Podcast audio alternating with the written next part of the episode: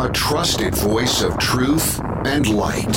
The narratives that mislead most of us aren't outright lies, they're the deliberate omission of facts that could give us a more complete picture. And a rally point for those who've accepted the reality that they are not sheep.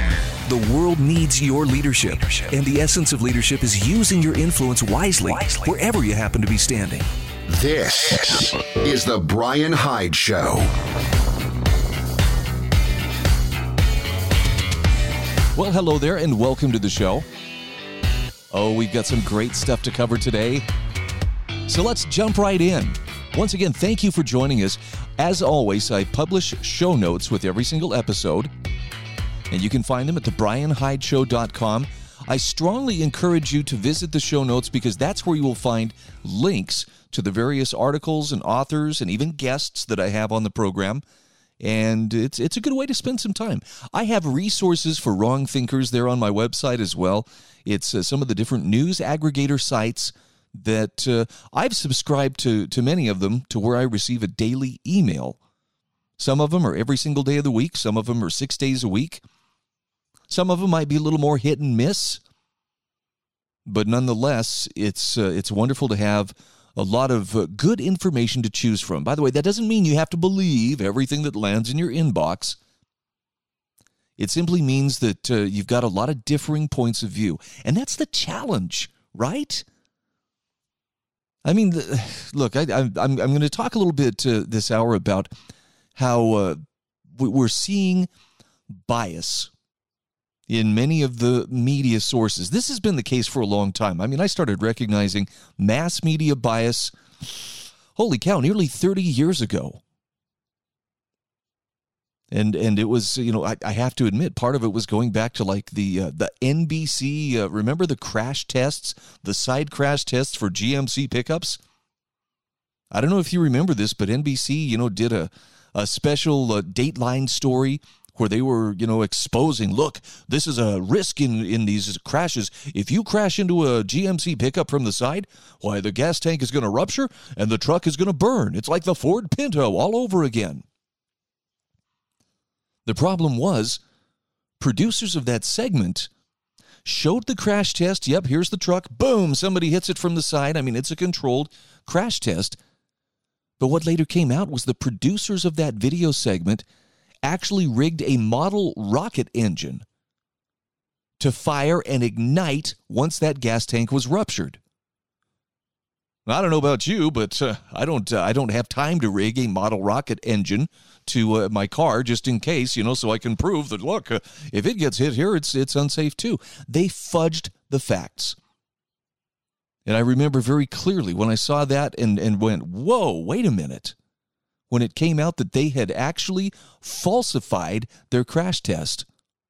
I mean, I knew there were things that I, I was seeing reported on the news that I didn't quite agree with, but it was hard to put my finger on. And then, and then I confess, then I started listening to Rush Limbaugh, who, uh, you know, I think did probably the most of anybody I can think of to get my eyes to open and to realize, yeah, mass media definitely has its own bias.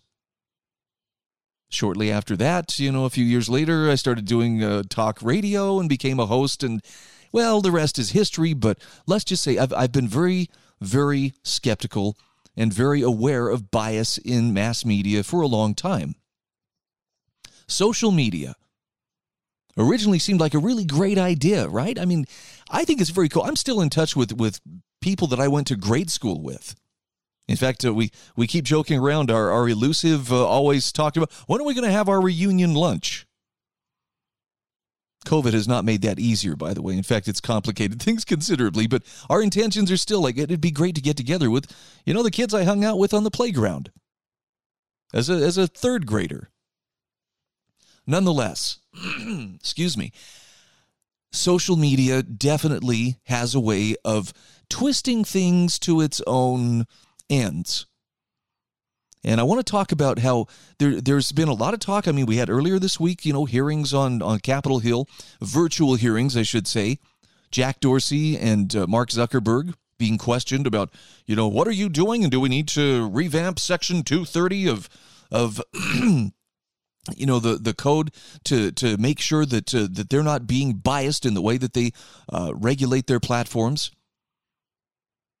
I've heard people say it, but I've never seen anybody make a better case for it than James Chernowski um, from Libertas Institute, who says, "Look, if you want, if you need to make that change, if you feel like they are being biased, and some people take him to task for saying feel, but if you perceive bias in how the social media giants treat certain points of view, fact checking everything, you know, hiding stuff." Shadow banning or using algorithms to keep certain points of view that, shall we say, aren't as progressive or woke as they might like, you know, in the dark. He says use the market rather than government to counter that big tech bias. This is a piece that uh, James Chernowski wrote for uh, Libertas Institute. He says Republicans seemingly have been at war with big tech for the last at least the last year and a half. They feel as if the tech companies are discriminating against their political beliefs after seeing conservative sites posts having their distribution altered or flagged with third-party fact checkers or outright taken down with certain conservative personalities being banned altogether from Twitter or Facebook. However, conservatives, he says, are using the wrong approach to handle the problems they face. Rather than use the force of government to compel companies, he says Republicans should use their market force and leave the biased platforms they decry. Now, he says to date, Republicans in Congress have spent countless hours trying to look at ways to amend or repeal Section 230 of the Communications Decency Act. In fact, Jeff Kosseff wrote a book on it called The 26 Words That Created the Internet because without such crucial legislation, the digital world we experience today would look radically different. The critical law provides legal protection from content posted by third parties when companies moderate their websites.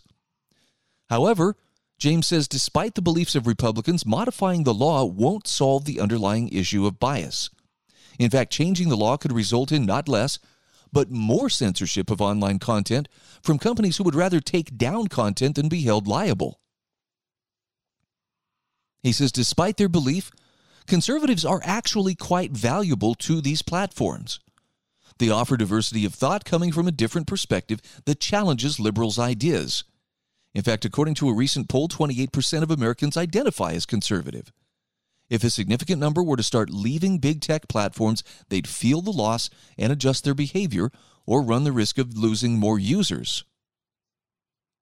Now, he says if these companies don't alter their behavior, it's not surprising that alternatives to the dominant social media pot- platforms would pop up. A great example of this is Parler, an app similar to Twitter, which has exploded in popularity since the election, with the platform having four, over 4 million users as of November. now, here he recounts how last week he went on the Moving Forward with Young Voices podcast, which, uh, which I host and co host, and he was actually my guest, and we talked about this issue. Now, James says, normally, whenever a clip is made available, I share that interview through my various platforms LinkedIn, Facebook, Twitter. He said, I'd created a Parler account over the summer, but barely used it. But he says, I posted that interview to their platform and it went absolutely viral. With over 1.5 million views, the post had enormous levels of engagement. And he says, my following grew to nearly double my Twitter following overnight. He said, in one post, I discovered a new platform to leverage and express my ideas. Now, he says, looking forward, conservatives should implement the most important tool they have yet to utilize, and that is leaving if they want big tech to take their complaints seriously, then conservatives need to take more significant action. And the reality is that amending or repealing Section 230 doesn't solve the underlying issue of bias that conservatives are feeling. The only thing that achieves is relegating the internet back to the dark ages. And so James Chernowski says conservatives should go back to their roots and look to the market to solve the problems they face rather than the force of government. He says, whenever the government gets involved, one thing, one thing seems certain, and that is that everyone loses out. Now, I, I too have had a Parler account since uh, sometime last summer. I don't know, I've had it for a few months. I haven't used it a lot, but you'd understand if I told you that to my interest in Parler has suddenly been quite uh, quite uh, resurrected because it, there's no denying, you know, the viral success of the the clip that he posted on there was simply remarkable. And so, yes, I'm going to be uh, much more active on Parler. I would encourage you to take a look at it if you think that it's something that might, you know, benefit you or that uh, would be an alternative. But more than anything, I agree with what James is saying here, and that is don't go running to government asking, please, would you fix this problem for us? Because when you bring government into the equation, you are bringing coercion into the equation. And then everything turns into this uh, life and death struggle. Vote with your feet. And by the way, it looks like, it looks like Parler really is a viable platform. Check it out and see for yourself.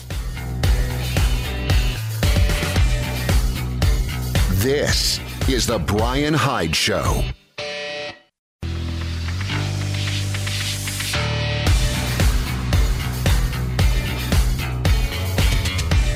This is the Brian Hyde Show. All right, welcome back to the show. So, since we're on the subject of social media, I was having a conversation with a coworker uh, last night, and he is among, I don't know, I probably talked to about a dozen people in the last month or so who have asked me, hey, have you ever watched the uh, documentary on Netflix called uh, The Social Dilemma? And I've, I've seen it pop up. I don't, I got to be honest, I spend very little time watching television. Once in a while, I get the privilege of sitting down and vegging, but not nearly as much as I probably would given, you know, the opportunity. But I think I'm going to have to make time to sit down and watch it. And it's because it plays into not only the idea of, you know, is there bias in, in big tech? I think there is. But I'm even more concerned less less about the bias and more about the idea that social media becomes uh, an, an addiction. And I don't mean in the sense that yeah, I just you know I'd, I'd love to go on there and it's it's you know just it's a vice. I mean like there are politicians and marketers and the way that social media is set up, it is designed to respond with our reward centers in our brains. Like you're going to get a hit of dopamine when you look and you check your social media account and you recognize, oh, look, somebody's commented, this person shared, or I'm getting this much feedback. And as much as I don't want to admit it, I have to say, nope. I see the signs. I am 100% addicted in the sense that when I get up, first thing I do, I check my social media accounts and see what's shaking. And sure enough, if somebody has responded, or if, if I see that, wow, look, there's been a lot of shares of this particular post, there goes that dopamine. Ah, wow, that feels good. the thing that's so scary is it's by design. And that's the part we don't recognize. Adam Taggart has a piece published on peakprosperity.com. It's titled Weapons of Mass Deception How Politicians and Marketers Are Hacking Our Psychological Vulnerabilities. This is one of the more fascinating things I've come across in the last few days. And it, if nothing else, it'll give you a little food for thought, maybe a reason to pause somewhat before you, uh, you know, pick up that phone and check your social media accounts again. If nothing else, you'll just realize there's more here than meets the eye. Maybe we should approach this uh, with a little more caution. He starts by referring one of the most watched documentaries on Netflix, The Social Dilemma, an expose of how big tech is manipulating our thinking and behavior in ways both grand and minute. And he says most of the time we're completely oblivious to it. Now, by the way, the people who've told me about the social dilemma all have pointed out it's not just you know this is not some conservative takedown of so, of uh, social media giants you know and this shows their bias it's actually pretty even-handed but it definitely shows that there is a science behind this that is aimed at manipulating how we think and how we feel and how we behave. Adam Taggart says these companies prey upon the weakness in our cerebral programming, using our anxieties, our hopes, and our brain's craving for dopamine to shepherd us into performing actions desired by their advertisers, whether it's consuming certain content, buying certain products, or voting a certain way. He says this is a massive social issue that we're only beginning to become aware of as a society. how much more control do these companies wield over our thoughts and behavior than we currently realize? And here's the real question how much is acceptable? And how do we protect ourselves going forward? Adam Taggart says addressing and attempting to unwire ourselves from their programming efforts won't be easy, as any parent who's tried to wean their child off of social media for even a few days or hours already knows. But as big of an issue as this is, he says it's not new, nor is it limited to the tech sector. Marketers and politicians have intentionally been exploiting our evolutionary wiring for decades in order to influence us to do their bidding. This is where it gets fascinating because he explains the psychology of persuasion. In fact, he uh, recommends a book by Robert Cialdini. I'm sorry, let me try that again. Cialdini, Influence, The Psychology of Persuasion. I was first introduced to this book a few years ago by my friend Connor Boyack. And Adam Taggart says it's a remarkable book. I highly recommend everyone read it in order to understand the vast minefield of psychological traps being set for us on a daily basis. Cialdini begins the book by revealing how all animal species, humans included, have evolved stereotypical behavioral shortcuts to certain stimuli.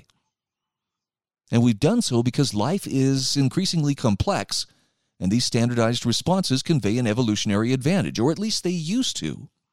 Now, Cialdini refers to these fixed action patterns as the click whir effect. When they're triggered, it's as if a button has been pressed in our brains, click, that causes us to robot like then perform a standard sequence of behaviors, whir. Click, spot a potential predator, whir, increase heart and breathing rates, dilate pupils, tense up muscles, secrete adrenaline, prepare to fight or flee. Now, that kind of pre programmed automatic response served our hunter gatherer ancestors well. Those with a strong click whir response to predators survived at a higher rate than those without. But especially in today's modern world, far from the African savannas early humans evolved upon, many of these fixed action patterns don't convey the same advantages. In fact, they can be exploited against us. Now, a great example of this is the turkey and the polecat.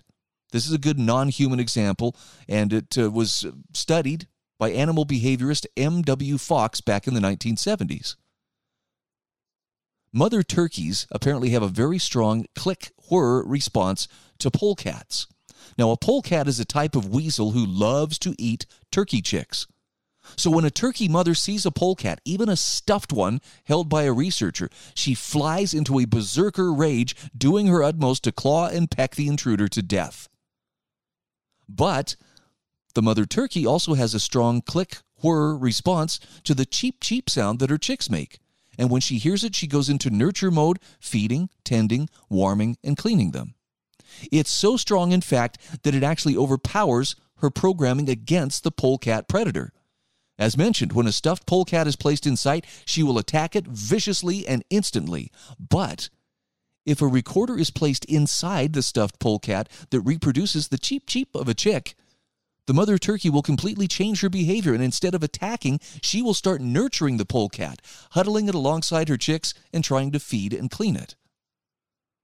Her natural pre programmed defense against the polecat has been hacked. Now she acts in its best interest, not her own. So, what's his point?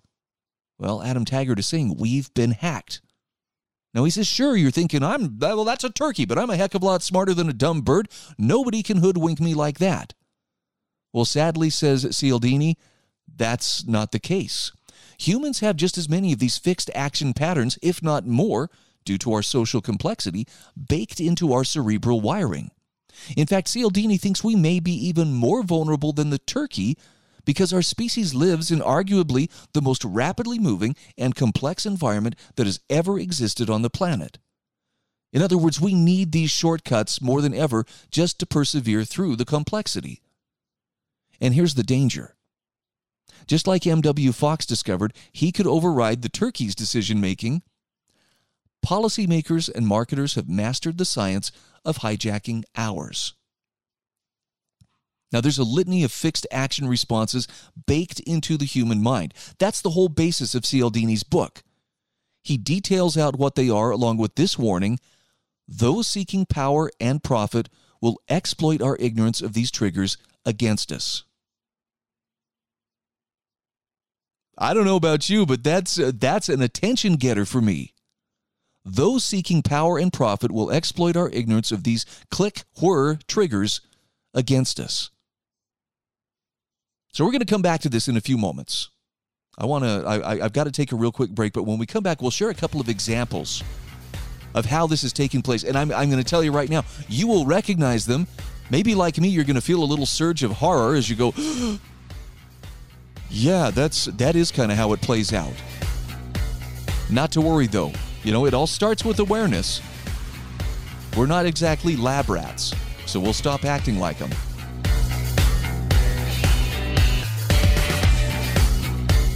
This is the Brian Hyde Show.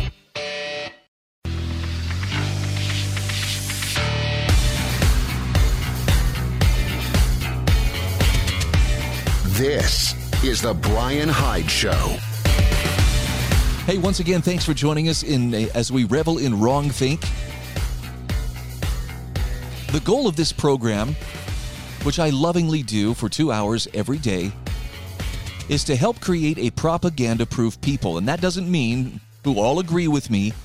It just means people who are willing to think clearly and independently, which it turns out in times of crisis, that's probably the most important thing we can do as individuals. I'm sharing with you an article by Adam Taggart. This is from peakprosperity.com Weapons of Mass Deception. And he is talking about how uh, politicians and marketers have learned to hack our brains and exploit our ignorance to use deeply embedded uh, evolutionary triggers against us.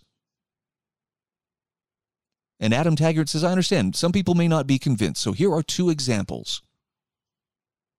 Tell me if this one rings a bell with you. Expensive equals good. He says a widely held, held mental shortcut is that expensive equals good, and our daily experience generally reinforces this belief. For example, a new Tesla costs more than a used AMC Gremlin. A suite at the Ritz Carlton costs more than a Motel 6 bunk room. Nicer, higher quality goods and services typically come at a higher price. Now, Robert Cialdini cites an unconventional experiment where a jeweler became frustrated trying to move some of her excess turquoise inventory during the height of tourist season. She tried merchandising it prominently in the highest trafficked place in the store and incentivizing her staff to push the product, but nothing was working. In defeat, as she was heading out for a brief business trip, she left a note for her store manager instructing that the price be dropped by half. Upon returning a few days later, she was pleasantly shocked to learn that all of the turquoise had been sold. But even more shocking was the discovery that her instructions had been mistakenly misinterpreted. Instead of cutting the price of turquoise in half, her manager had doubled it. And the customers, seeing a notably higher price for the jewelry, simply concluded, wow, this must be more valuable and therefore more desirable. Enough to influence them to pull out their wallets and buy it. Now, while unintentional in this example, Cialdini rattles off numerous instances where this expensive equals good, click, whir response, and endless variations on it are explicitly used by retailers to dupe us into making purchases we otherwise wouldn't under normal circumstances. I got to tell you, this one really hits me just because I think about uh, uh, those of us who do services, for instance, voiceover and things like that we tend sometimes to think well you know if i accommodate if i just drop my price and look you can do it like this or you can you can do it for this cheap that actually undermines the consumer's confidence in us. Whereas if we say i am worth this much and set that price high that can actually drive interest. Wow he charges that. He must be really good. Anyway the second example he uses is the power of because when someone requests a favor of us, we're much more likely to comply if they provide a reason why they're asking. And this is the really interesting part. It's not the validity of the reason that matters, just the simple fact that it's offered does. And we're pretty much willing to rationalize any reason to explain our willingness to comply. Cialdini refers to a study that illustrates this nicely using a copy machine. So when there's a line at the machine, someone cutting to the front and asking, Excuse me, I have five pages. May I use the copier because I'm in a rush? experiences a 94% success rate. Almost everyone will allow them to cut ahead. However, when the because I'm in a rush is dropped from the excuse, the success rate drops to only 60%. Without an offered reason, people fewer people are willing to give up their priority in line. Now here's where it gets interesting. Pretty much any reason will suffice, no matter how weak or irrelevant. When the script is changed to, Excuse me, I have five pages. May I use the copier because I have to make some copies? The success rate jumps back up to 93%. It turns out that the word because sets off a powerful click whir fixed action response for humans. It's a mental shortcut that tells us I should do what this person asks because they have a good reason. Wonder why food retailers tell us to buy their product? Because it's fortified with essential vitamins and minerals or why cosmetics giant L'Oreal's brand is because you're worth it, or why politicians tell us embrace a new policy of theirs because it's the right thing to do. Adam Taggart says they're, they're intentionally pressing the click whir button of their target audience in an attempt to get as many people as they can to act in the way they want them to. Which raises the question how many times each and every day is your button being pressed by external actors? How many times are they successful in influencing your thoughts and behavior? And how sure are you of your answer? He says, by definition, we're usually unconscious of these fixed action patterns, rationalizing our behavior after the fact. So here's how you counter this. I mean, this is a great article. It wouldn't be complete without telling you, okay, so now that you're aware of how you're being hacked, Here's how to counter it.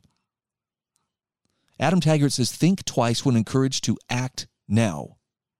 He says, in today's society where corporate cartels control nearly every business sector, where 90% of media outlets are owned by six companies, where powerful special interests fund and control our political parties, where big data and social media collect and commercialize our, our personal information, we are subject to the highest degree of the most sophisticated psychological manipulation in the history of any species. To avoid becoming unwitting victims, it's essential that we first understand the hacks being used against us so that we can recognize them and take steps to defuse their power over us. But, but he says this won't be easy. Today's manipulation has been honed over decades and leverages the latest science and technology. It's specifically designed to appeal to our emotions accentuate our fears, and inflame our desires. In fact, it's often wrapped in a false morality to make us believe that resisting it is unethical. Take the Great Reset, which the world powers like the World Economic Forum, the International Monetary Fund, etc., are advocating so forcefully for right, for right now. It recommends a very specific set of actions for countries to start imposing onto their citizens, presented under the noble cause of a sustainable future for the planet. Well, how much of what the Great Reset recommends is actually necessary, or for that matter, in our best interest? And how much serves the selfish interest of those powers promoting it? We can't tackle these important questions if we simply allow those click whir buttons to force us to robotically comply when pressed. We need to recognize and resist the mental manipulation, and only then evaluate the situation and decide our course of action. Now, there's a second part to this. I will not have time to get to it today, but it's avoiding five of the most powerful psychological manipulations. Most likely, I will share this in the. Uh, I, I, I'm thinking of holding off till tomorrow just so I can create a cliffhanger because I need you to tune in each day. Oh, you see what I just did there? But I'm going to share that second part with you tomorrow. And uh, we'll talk about a host of the most influential psychological hacks, including the powers of the contrast principle, the reciprocity principle, projected authority, commitment and consistency, and social proof, and how they're used against us. Adam Taggart says, as they say, forewarned is forearmed, but by learning the science underlying these manipulations, we can learn how to defend against and diffuse their power over us. That's pretty cool. I'm looking forward to it. And as for this uh, first part, you can find that in the show notes at thebrianhydeshow.com.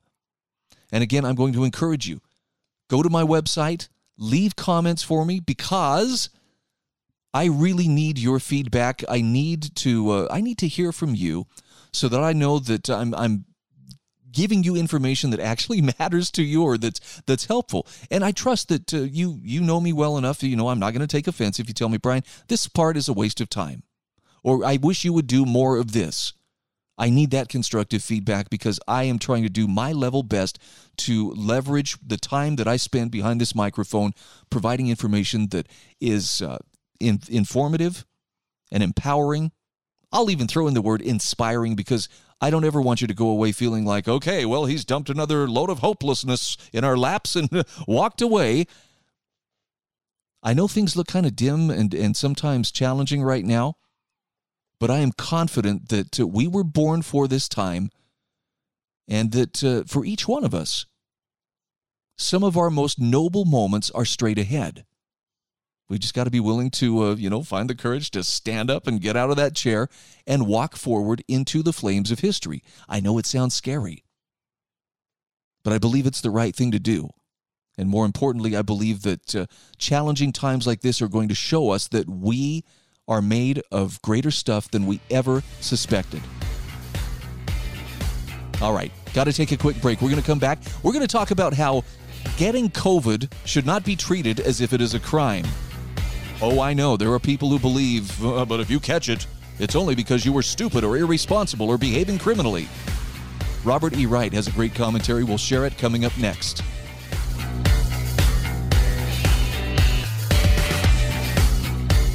This is The Brian Hyde Show.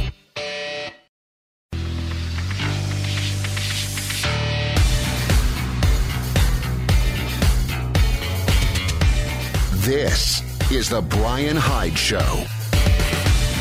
All right, welcome back to the show. Glad you could join us.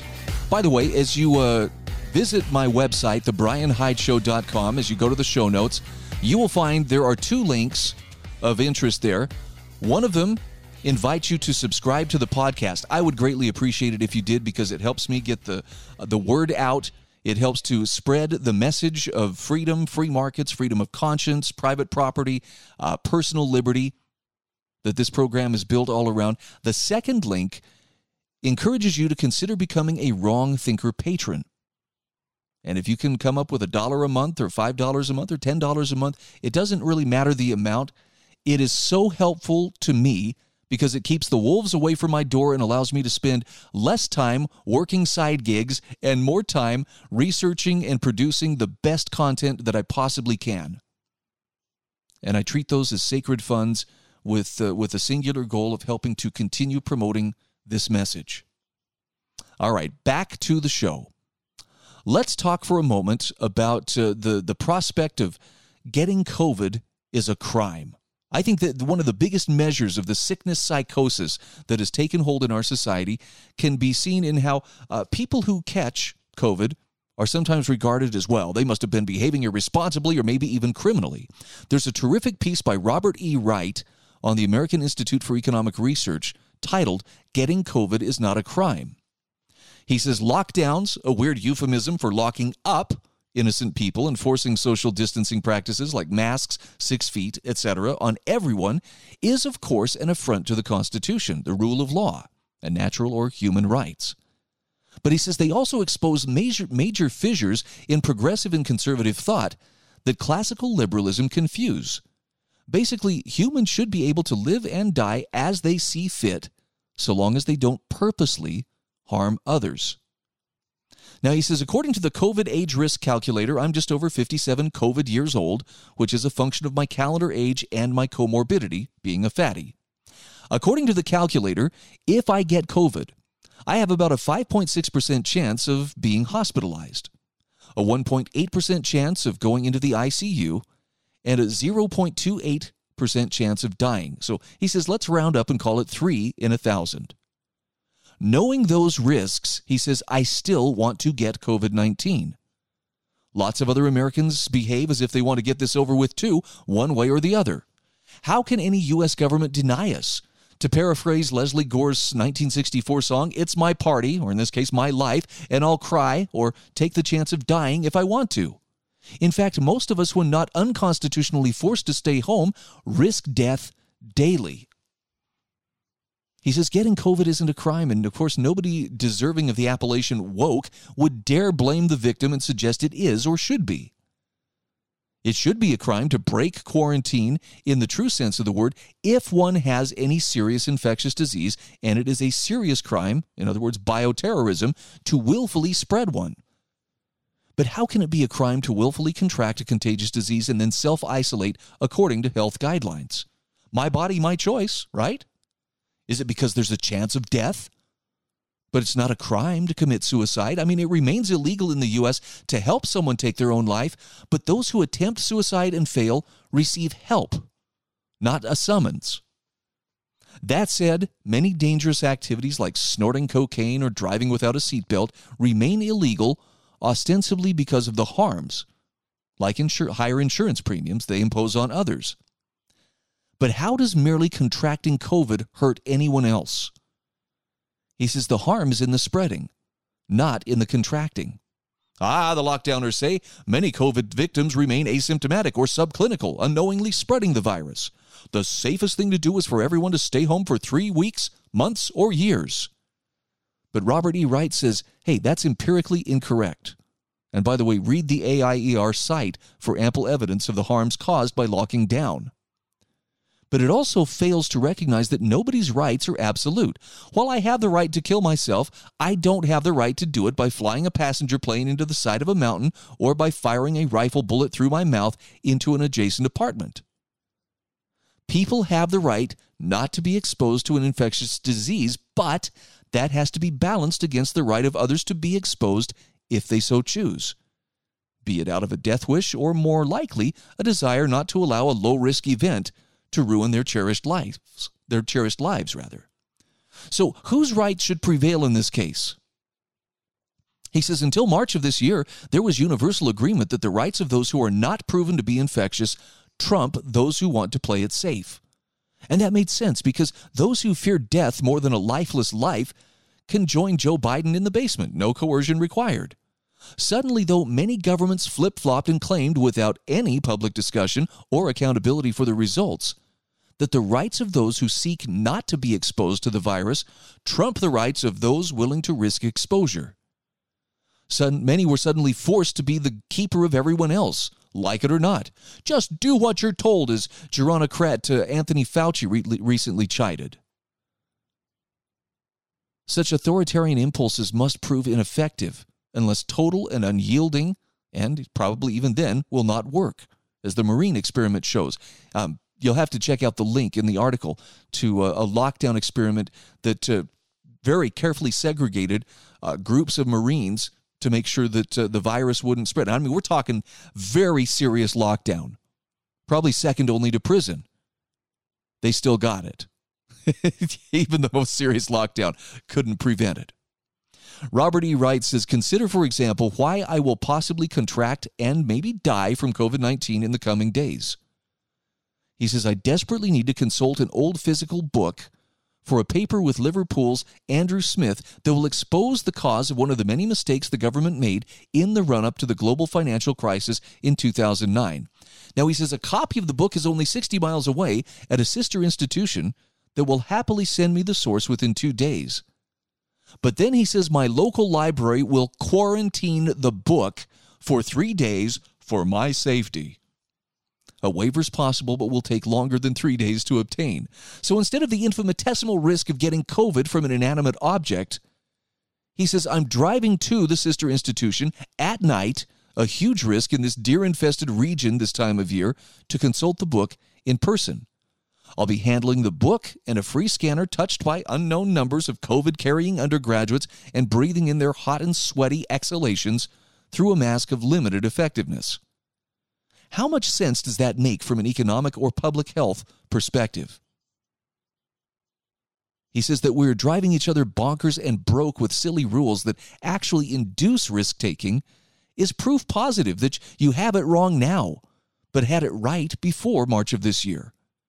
If you sally forth during a pandemic, you might get sick and die, and you need to own that. If you don't want to risk that outcome, stay home. Robert E. Wright says as states begin to lock down, lock up again, our choice remains clear. One simple, tried and true rule that respects individual rights and liberties, or myriads of oppressive rules that work at cross purposes, are now certain to be mocked and in the future. Quarantining books, he says, my word. Pretty crazy stuff. One final note here I know that one of the big divides right now in society is. Uh, the over accepting the results of the election or saying we think there was election fraud. I've got a uh, an article here rather by John Howding called "Putting the Shoe on the Other Foot," and this is remarkable because he says for hypothetical purposes, let's say Joe Biden spent the last four years in the White House and Donald Trump was the challenger. What if Biden was the one being dumped from office? despite evidence that Trump supporters engaged in questionable electioneering. What if election workers in heavily Republican areas treated poll watchers the same way they were in Democrat controlled Detroit and Philadelphia? What if the shoe were on the other foot? Because if it was, Republican poll workers in the suburbs would expel election workers while boarding up windows and calling the cops on poll watchers. The Michigan Attorney General would take the accounts of poll watchers seriously, but instead, She's calling the various claims of poll watchers racist. If the shoe was on the other foot, tech giants would give the benefit of the doubt to the poll watchers. They would permit social media giants alleging illegality on the part of the election workers. Furthermore, tech giants would warn all viewers that claims of a new president elect are disputed and the election is not yet resolved, rather than warning claims of election fraud are disputed. If the shoe was on the other foot, there would be no peaceful transference of power, but riots everywhere and incumbent President Biden would refuse to recognize the election's legitimacy, saying he owes it to disenfranchised voters to fight on. The point here is the real winner of election 2020 is not a certain candidate. It's the new ruling class that has shown its power to affect the outcome. Neither the president nor Congress can rein them in. They dictated the so called narrative expelled dissidents from the public square, counted the votes, and declared a so called winner at the end. But for some reason, this is something we're not supposed to see. I think we would only see it if the shoe were on the other foot, or maybe the media would see it that way.